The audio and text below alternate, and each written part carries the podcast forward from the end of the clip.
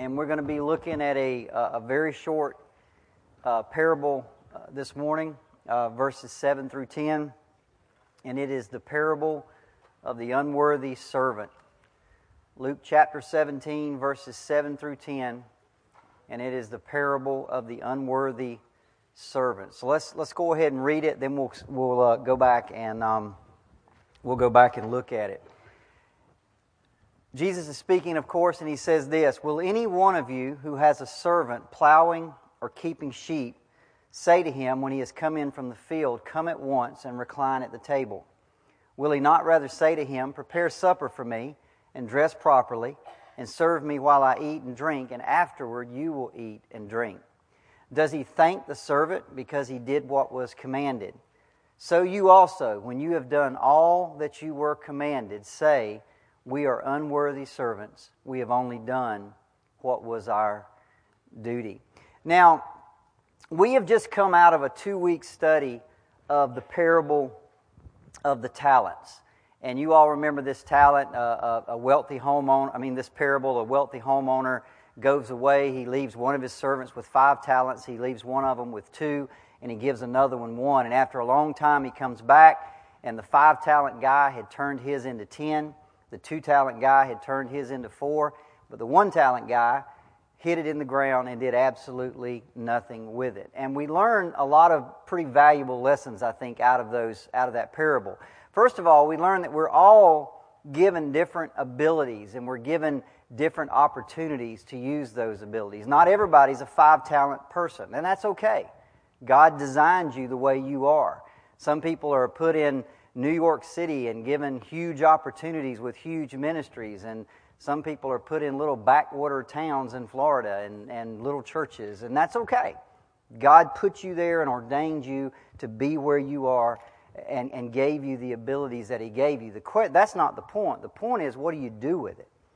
That's always been the point. What do you do with what He gave you? And so that's the first thing we learn that we're all given different abilities and then we're given opportunities to use, to, to use those. The second thing we learned was that we are expected to use those abilities and those opportunities to serve the kingdom and to grow the kingdom. And God delights in and rewards those who do that.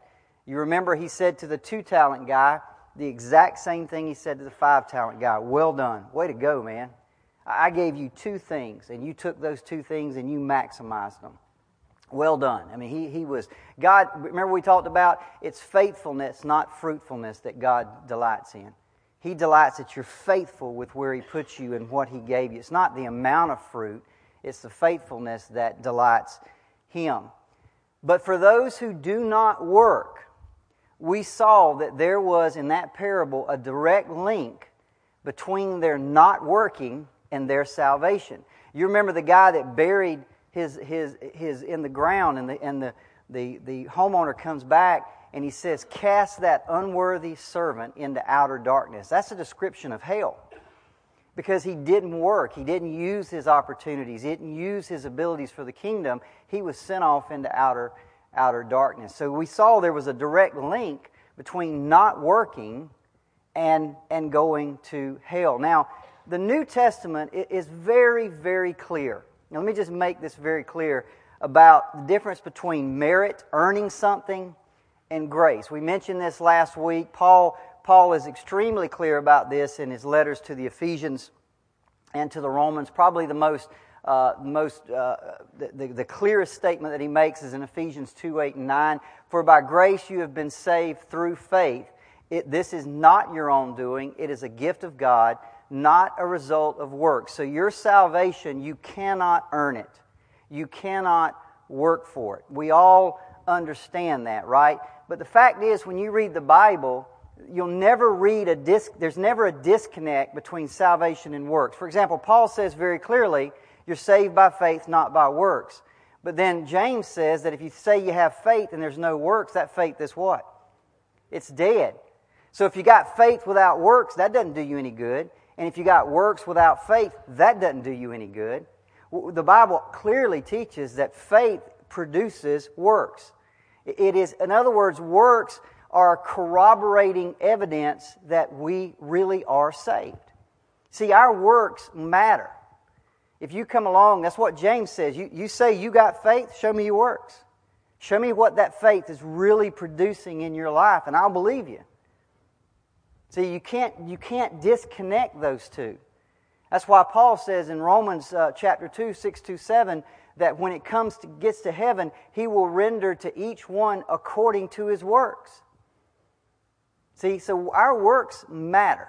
And you saw that in the parable of the talents. You can't just discount them. They, they absolutely matter um, and they'll matter not only here, they'll matter in heaven as well. Now, at this point, we need to be very, very careful.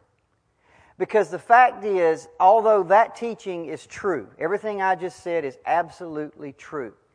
Anytime we start talking about works in church and how works matter and works mean something and, and works are a corroborating evidence of your faith, there is a certain sin that is lurking in each one of our lives, and it wants to take advantage of that kind of, of talk. And that sin, of course, is pride. Now, pride is the sin that God absolutely hates more than any other. Uh, if you go back to Proverbs chapter 6, uh, the, the, uh, uh, the, the, the, guy writing the Proverbs says there are seven things that God hates, and at the very top of the list is what? Pride. A haughty heart or, or a proud heart. It is the sin that caused Lucifer to be cast out of heaven. It's the sin that caused Adam and Eve to be cast out of the Garden of Eden, right? Because uh, uh, Satan came along and said, You can be like God. If you just do this, you'll be like God. They, they thought we know better than Him. So it's that, it's that sin that caused them. Over and over in the Bible, it is referred to with the strongest of language. Uh, Proverbs 16:5 says, "Everyone who is proud in their heart is an abomination." I mean, you don't get any stronger language than that in the Bible. It is an abomination for a human being to have a proud heart. Now, the thing about this sin, pride, it is, it's kind of this, it's internal, right? It's not something you go out and do. It's kind of something that sits inside of you. It's very subtle, but it's also very dominating. It's internal. Other people can't see it. It's very subtle, but it's also dominating. And it's also what's called a motivational sin. It motivates you to do other things. It motivates you. Uh, it, we talk about marijuana being a gateway drug. Well, pride is a gateway sin. Once you have pride start building up your heart, it'll lead you into other things because you start thinking, well, I know better than the Bible. I know better than what my pastor's teaching. I know better than what God says. I, and so you lead it, you get into other things. And, and the reason we're going to focus on it so much today is because it is also a sin that is very characteristic of religious people. And it's very dangerous to uh, religious people. And that's why today's parable is so appropriate. Because it is a parable. We've just come out of the parable of the talents, and where, where people have worked, and God has said, Well done, way to go.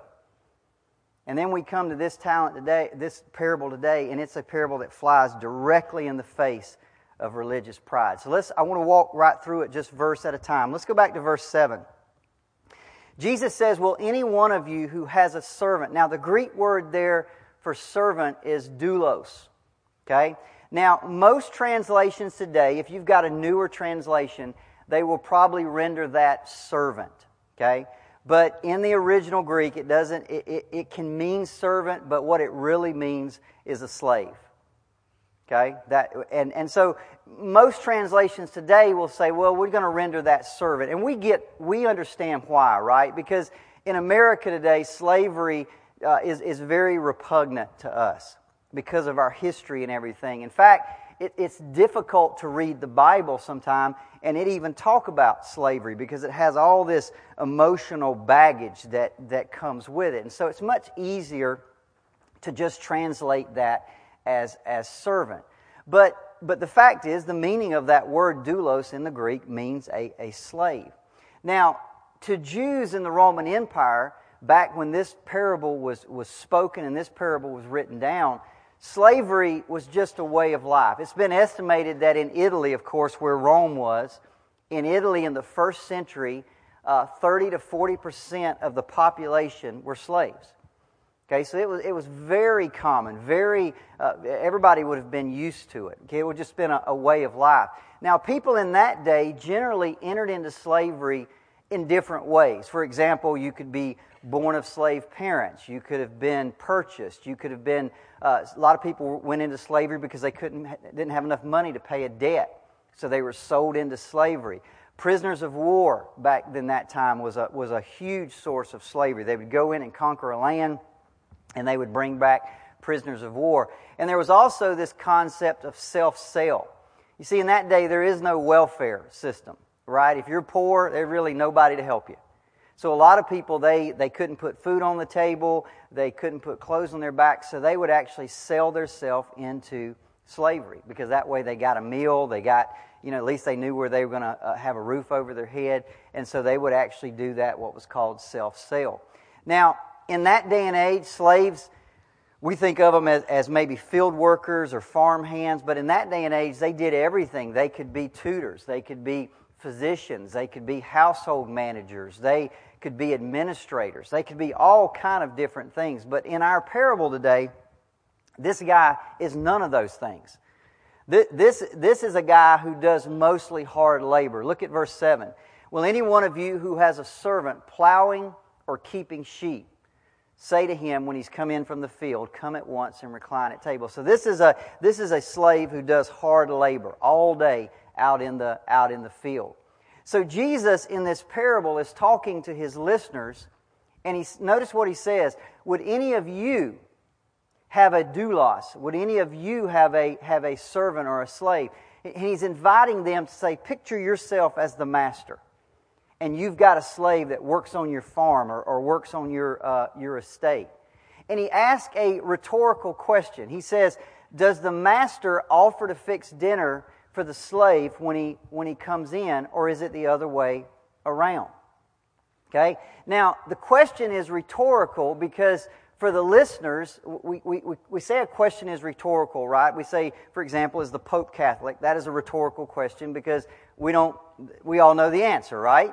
It's the same thing here. This is a rhetorical question because Jesus knows the answer and his listeners know the answer. Well, no. The master would never serve the slave. The slave always serves the master. And look what Jesus said in verse 8 Will he not rather say to him, Prepare supper for me, and dress properly, and serve me while I eat and drink, and afterward you can eat and drink? You see, in that day and age, that was just the way it worked. The slave was expected to work out in the field, and then he's expected to come in, cook dinner, go change out of his clothes.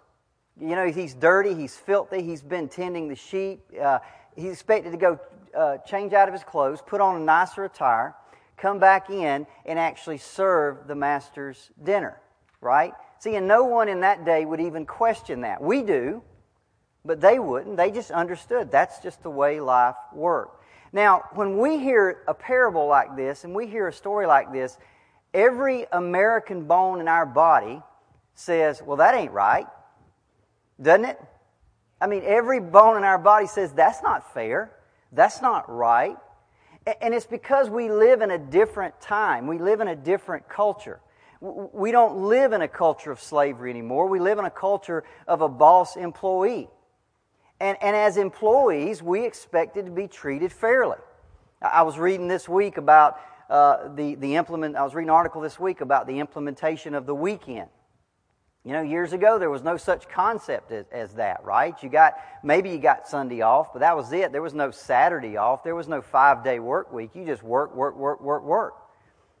And so now we've got this weekend. We've got all these holidays. We've got minimum wage and fair wage laws, which is all great. It's all wonderful stuff, but but it, it, it gives us a different mindset.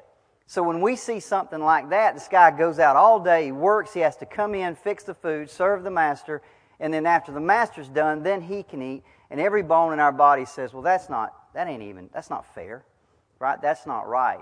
But in that culture, fair or not, that was the way it worked. And we can't impose our view back then and say, well, this parable makes no sense. Well, it makes perfect sense to them because that was the culture that they lived in. The master wasn't there to serve the slave, the slave was there to serve the master. That was his obligation, that was his responsibility.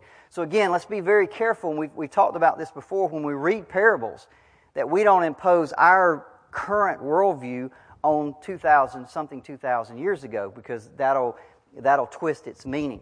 So in that day and age when Jesus is telling this parable, they understood the duty of a slave. They understood the duty of a servant and they understood that duty requires no thanks.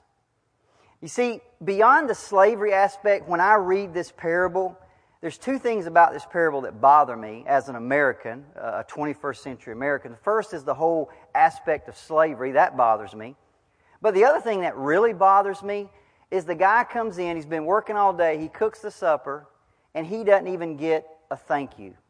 There, it, there seems to be no appreciation for, for, for all the work that he does. The, the master does not even say, Thank you for that, for, for working all day. Thank you for the meal or anything like that. Now, that bothers me, and in fact, I think Jesus expects it to bother you because look at verse 9. He actually asked the question Does he thank the servant because he did what was commanded? Jesus is asking him, Does he, does he say thank you? See, I just, I mean, these parables, they just fit, we say it over and over again, they fit right in with human nature. Our human nature says, well, where's the thank you? In verse 9 says, Jesus says, does he, does he thank him? Does, does he owe him a thank you? Now, the word thank right there in Greek is charis. Okay? Now, we might expect a thank you, but the word charis means more than that. The word charis, which literally means have gratitude, it's used to, to express the idea of a debt of gratitude. You ever said to someone, I owe you a debt of gratitude? In other words, you've done something for me and I owe you a debt. In other words, in other words, you've scratched my back, now I need to scratch yours. That's the word charis. The charis has the idea that you've done something for me, now I owe you. So what Jesus is asking is he's asking this question in, in literally, does the work the slave does place the master in debt to the slave? Does the master owe the slave something for, for the work that he performs? Yes or no? That's the question that he's asking in the parable. Now, once again, this is a rhetorical question. It doesn't require an answer because all of his listeners, to them, the answer is, is obvious. Of course, there's no debt. Of course, the master doesn't owe that slave a thank you. He's a slave, he's a servant. He's doing his job. He, that's, that's, that's who he is. That's his responsibility. That's his place in life. The master is the master, the slave is the slave. Now, that is the parable. Very short parable. Now, here's the application that Jesus makes. He, he turns to his listeners and he says this So you also, when you have done all that you were commanded, say, We are unworthy servants. We have only done what was our duty. Now, words, I don't know if we've, I'm sure some of us that are a little older have noticed this over the past few years. But have you noticed how words like duty and commanded and obey, they're not very popular today, are they? Words like duty, which, which used to be very popular in our culture um, down throughout American history, you just don't hear words like that really spoken about very much anymore. It's just a concept that's kind of gone out of, uh, out, of, uh, out of play here. And I think it probably started in the 60s, right? Um, ever since the 60s, it seems like if you go back and you look at the decades, it seems like it's been more and more and more accepted that everybody, you just do your own thing. You're not really beholden to anybody. You're not beholden to the, to the country. You're not beholden to your parents. You're not beholden to society. You just do your own thing. Make sure you're happy right? And words like, again, like duty and obedience have just, they're just fallen out of favor. I went back and looked up the Girl Scout pledge. I saw somebody mention this. In 1927, this was the original Girl Scout pledge. It said, On my honor, I will try to do my duty to God and my country, to help other people at all times, and to obey the Girl Scout laws. But if you go look at the Girl Scout pledge today, they changed a couple of words. It now says, On my honor, I will try to serve God in my country to help people at all times and to live by the Girl Scout law. You see, they replace duty and obey with serve and live by. And, and we may think, well, you know, the meaning's about the same, and, and it is, but it's definitely softer. Because words like serve and live by have the idea of choice, where words like duty and obey have the, have the, have the idea of, of requirement. Everybody with me? And so they softened it down a little bit because they, don't want you to think it's a requirement. It's something you have to do. It's something you choose to do. But let me tell you, in the Bible, and especially in today's parable, God will not allow us to drop the ideas of duty and obey from our relationship to God. Okay? To be real disciples, we must do our duty. To be real disciples, we must obey. It's not a, it's not a choice, it's a requirement. Okay? I was thinking a lot this week about this word duty. I looked up the definition of it, and this is a really good definition. Obligatory tasks, conduct, or service or functions that arise from one's position. It could be your position in life, it could be your position in a group, it could be your position on a job, whatever the case may be. You may be the boss, you may be a leader, you may be a, the, uh, the husband, the wife, the father, the mother. Whatever your position is on the job or in a group, you have certain obligatory requirements, things you have to do. And I was thinking again about this word. If you look at that verse, watch what Jesus said in verse 10. So you also, when you have done all that you were commanded, there's that, there's that concept of obedience. Say, we are unworthy servants. We have only done what was our what? Our duty. What was our uh, obligation? What was our required service? I was trying to think this week about one place in life that would really help us understand duty. As just normal people. You see, a lot of times when we first think about duty, if I said, give me an example of duty, most of us would say, well, maybe a soldier right? A, a marine, a, a, whatever the case may be, that they have a duty to their, to their country, right? And we think of that. We think about maybe on a job like a, like a police officer. In fact, we'll say a police officer is what? On, he's on duty, right? So we understand that concept of a soldier. We understand that concept of a police officer. But what about us? What about just if we're not a soldier or we're not a police officer? Where, where do we how can we understand duty in our, in our life? Well, it turns out that the place that we can understand it best is really close to us, and that is in the family, especially as parents. You see, if you are a parent, you have certain duty to your children. You have a moral obligation. You have a moral responsibility to your children. Yes or no? Absolutely, you do. And can I tell you, as a parent, you will fulfill that duty every single day, and you never once are even thinking about thank yous. Right? You're not thinking, I'm going to do this for them, so at the end of the day, they're going to say thank you. You're not thinking about reward. Are you? Because if you are, you're wasting your time. That ain't none of that's going to happen. See, you don't, you, don't, you don't do all the things you do. You don't fulfill all those obligations to them out of a sense of one day I'm going to get a reward. One day I'm going to get a big thank you. No, you do it today because you love them. You just love them. You, you enjoy doing it. You want to do it. It's got no, nothing to do with the future. It's just about that relationship. So we do our duty as parents every single day, and we don't expect a thank you or a reward. It's not even in our, it's not even in our mind. You see, I think this is the relationship that Jesus wants us to see with our Heavenly Father in this parable. We are to fulfill our obligations to Him. We are to obey His commands. We are to do our duty to Him, not out of the sense that one day I'm going to get a reward, one day I'm going to get a big well done. No, we just do it because we love Him. Because we just love it. We want to be like Him. We're just, He's done so much for us. We just, we just want to do for Him. That's the relationship that we should have. Not because, again, we're looking in the future. We just do it today because He's our God, He's our Savior, He's our Lord, He's our, He's our Master. And it's our duty to serve Him, and we do it gladly, and we do it joyfully. Now, I want to, in our last few minutes, I want to notice you, I want you to notice a couple more things about this last verse. Notice the change in person in the parable.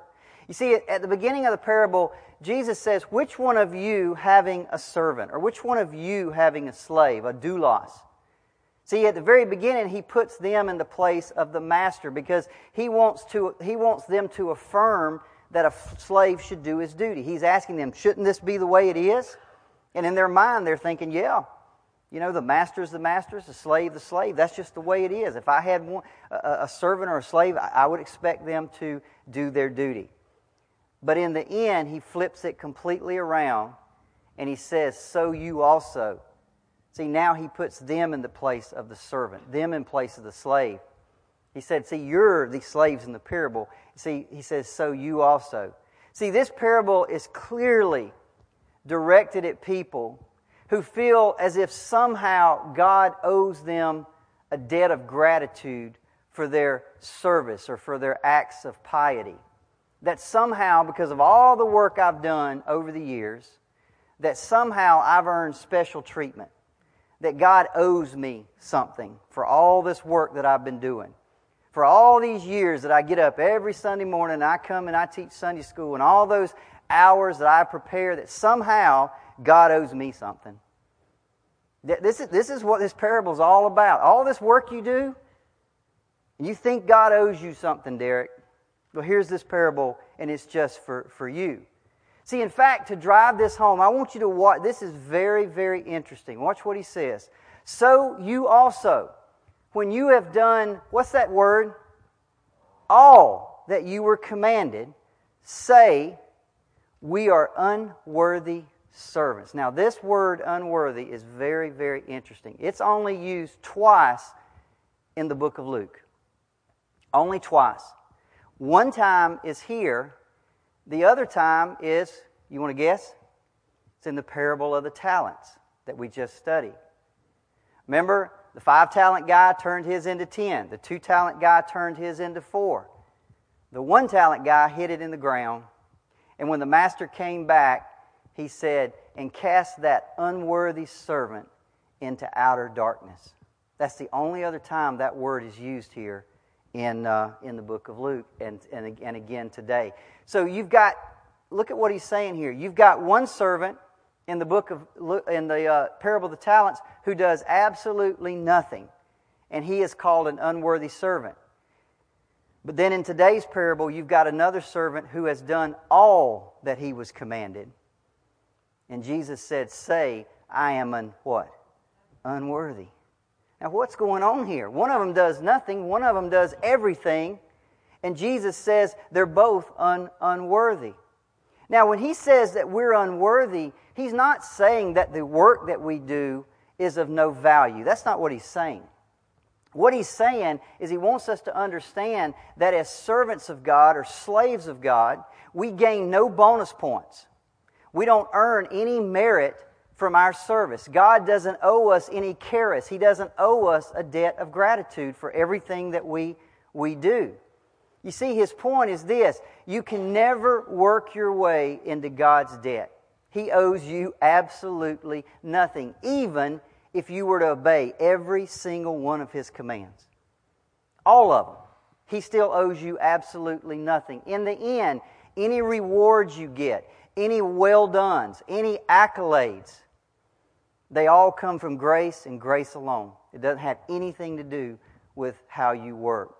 You see, the blessings of God are ours because we're adopted as His, as his children, which, by the way, comes straight from grace. Again, God doesn't owe us anything, He gives it to us freely. In fact, in this relationship, it is us who owes Him everything, and He owes us nothing. Real quickly, I want us to be see this. There's a, there's a parable here today about a, a servant and a master. And, and if I ask you today, who are you in this relationship with God, we would all say, well, we're, we're the servant. But the question is, do we act like that? If I, if I ask you for a minute, think about your prayer life. What do you pray about? When you pray, what, what are your prayers like?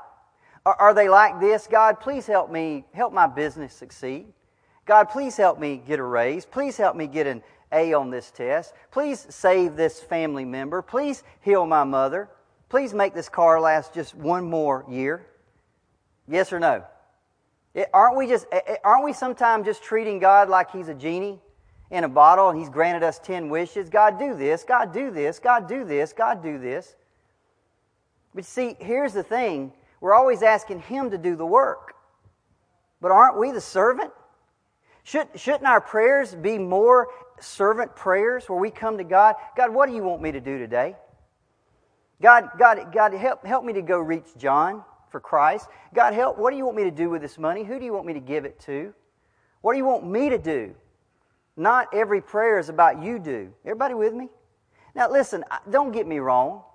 Please don't misunderstand. I'm, I'm going a little bit overboard to make a point. I understand that it's absolutely right and good to go to God and ask Him to meet our needs. Hebrews 4.16 says, Let us therefore come boldly before the throne of grace that we may obtain mercy and find grace to help in time of need. That's good. That's nothing wrong with that.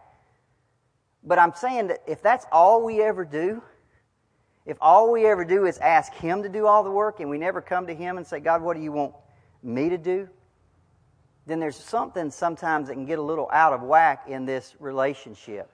Remember, He is God and we are the slaves. 1 Corinthians 6, 6.20 says, You were bought with a price.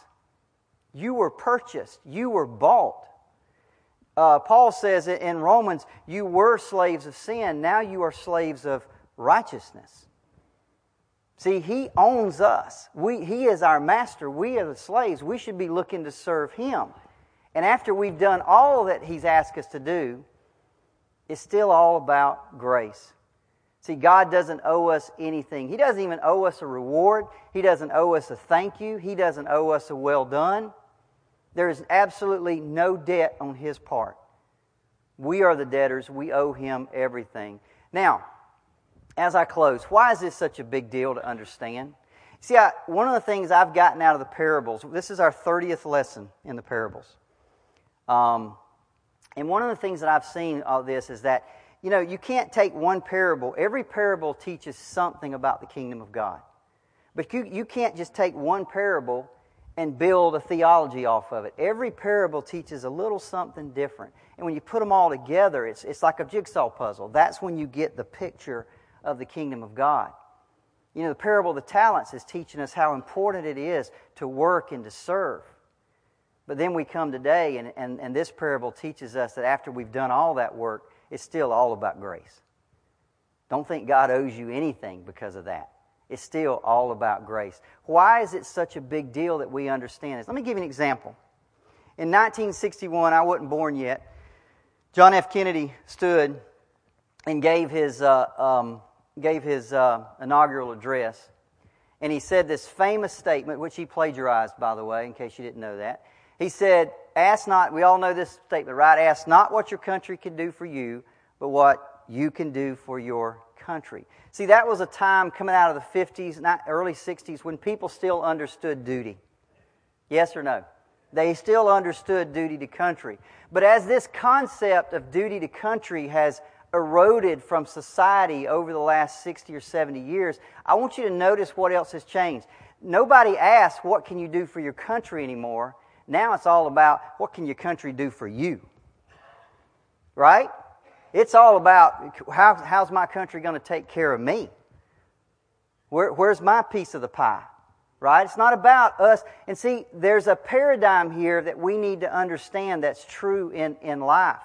That exact same paradigm can exist in our relationship with God. If you lose sight of the fact that it's you who owe a duty to God, what you do is you start moving away from that and you start moving toward the fact that now God owes something to me. That's why this is such a big deal.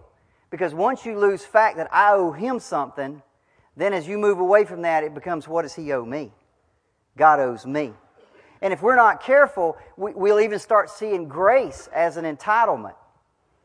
That somehow that we have these inalienable rights, uh, eh, constitutional rights as citizens of the kingdom of God, that somehow God owes us this stuff. And this parable is flying in the face of this and saying, guys, God owes you nothing. You can't earn it. You can't work for it. It is all about grace and grace alone. And when we get that right, when we understand that, that I'm, I'm working for Him because I love Him, it's not to earn anything. I can't earn anything from Him. Then we begin to understand that all the things that we do get from Him, all these great promises, this inheritance that's set aside in the heavens and is waiting for me, All of that is just by grace. I'm not earning anything. You go back to last week's talent, uh, a parable of the talents. You remember in Matthew 25, 21, his master says to him, Well done, good and faithful servant. Boy, you have been faithful in a little. I'm going to set you over much. Enter into the joy of the, word, of, the, of the Lord. That's all grace. That's all grace. When God says, Thank you, well done, that's grace. When God says, I'm going to set you over much, that's grace. It's not because somehow you've earned it or you've merited it. You remember what Paul said in, in uh, I believe it's in 2 Corinthians. He said, I worked harder than all of them, but what? But it was God's grace working in me. It was Him empowering me to do those things. Listen, if you've been serving the Lord and doing something for year after year after year after year, you got to understand it's God that's empowering you to do that day after day, after week after week, after month after month, after year after year. That's Him. If He was to withdraw His hand, you'd fall flat on your face tomorrow. You'd quit and go back to the back to the pigsty that you came from. It's Him. It's grace. He, he's all involved up in this. And it's just what a great God He is. I mean, think about this. I was thinking about this week with my little granddaughter. They, we were down in Orlando and they went to some crayon place or something. Anyway, the other day we were back in the hotel room and she was coloring and she colored something and it was horrible. I mean, it was awful, right? I mean, she couldn't stay in the line. She it wasn't anywhere good. But you know what I did? What do you think I did? Oh my gosh, that's just that is beautiful. That's wonderful. That is the best thing I've ever seen. Listen, that's exactly what God's doing for you. Your, your efforts at their very best are pitiful. They're pitiful. And God just says, Way to go, Derricke. Wait, man, you are awesome. You are so great. Just keep doing what you're doing. He encourages us, He rewards us for our pitiful efforts. That's the grace of God. That's the kind of God that we serve. Listen, our access to God's throne, our, the blessings, the rewards, all of that stuff they're all wonderful things, but let me tell you, they're not granted to us because of who we are. They're given to us because of who He is. He's that Father that just says, that says to us, man, way to go.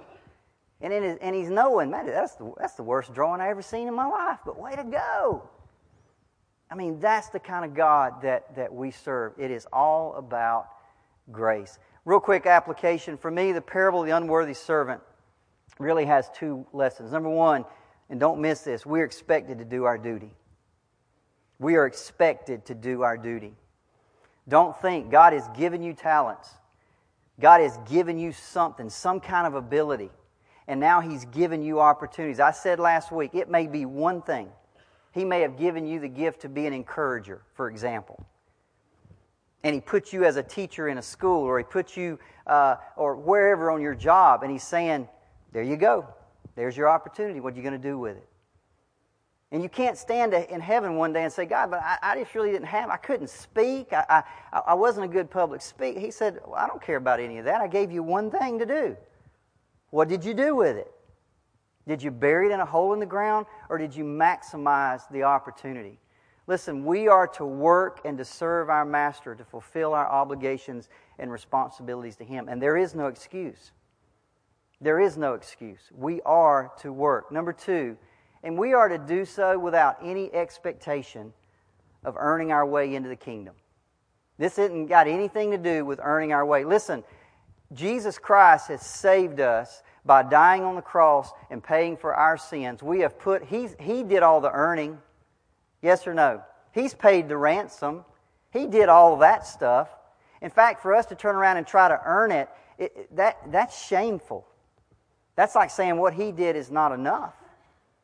We, we shouldn't shame him in that way. Don't even try to earn it. We, we serve him because, like, just like a father and a child, uh, we, we serve him because we love him. That's the relationship. See, the motivation for Christian service shouldn't be reward. Listen, there are rewards. That's awesome. But that's not our motivation. Our motivation should be our love for God. We don't, we don't serve to earn our salvation because Jesus has already done the work for us. We serve Him because we love Him. In 1776, the guy with one of the coolest names ever, uh, Augustus Toplady. I mean, how do you, how do you, How do you beat that? He wrote a song called Rock of Ages that we all know. And there's a, there's a, a, a stanza in that. It says this Nothing in my hand I bring, simply to the cross I cling. Naked I come to thee for dress, helpless I look to thee for grace. Foul I to the fountain fly, wash me, Savior, or I die. You see, this guy, Toplady, understood that your best efforts are just filth. That your best, you can't come to him with anything. Look what I did. Here's my ticket. You can't, you can't do that, right? At the end, with everything that we do, if we do all that he commands us, we still remain unprofitable, unworthy servants. Nothing merits our, no matter how exemplary our service, how great we've done. Not if you're Billy Graham. You can pick the greatest man that's of faith that you know, and, and, and it's all grace. It's all grace. It'll always be grace. We cannot offer anything to God to procure His favor. All right, next week, we're going to be in Luke 16. I, have said there are a lot of parables. There are about roughly 40 something parables. There's a, you know, sometimes people say, well, that's a parable, that's not a parable. There's roughly about 40 parables. We've talked about some parables are misunderstood. You remember when we did the, the, uh, uh, the parable of the Good Samaritan? We said that was the most misunderstood parable. Next week's parable is the most controversial parable. Okay? Of all the parables, it is the most controversial by far and that is the parable of the dishonest manager. You'll find that in Luke chapter 16, verses 1 through 13, if you want to read ahead. Let's pray. Father,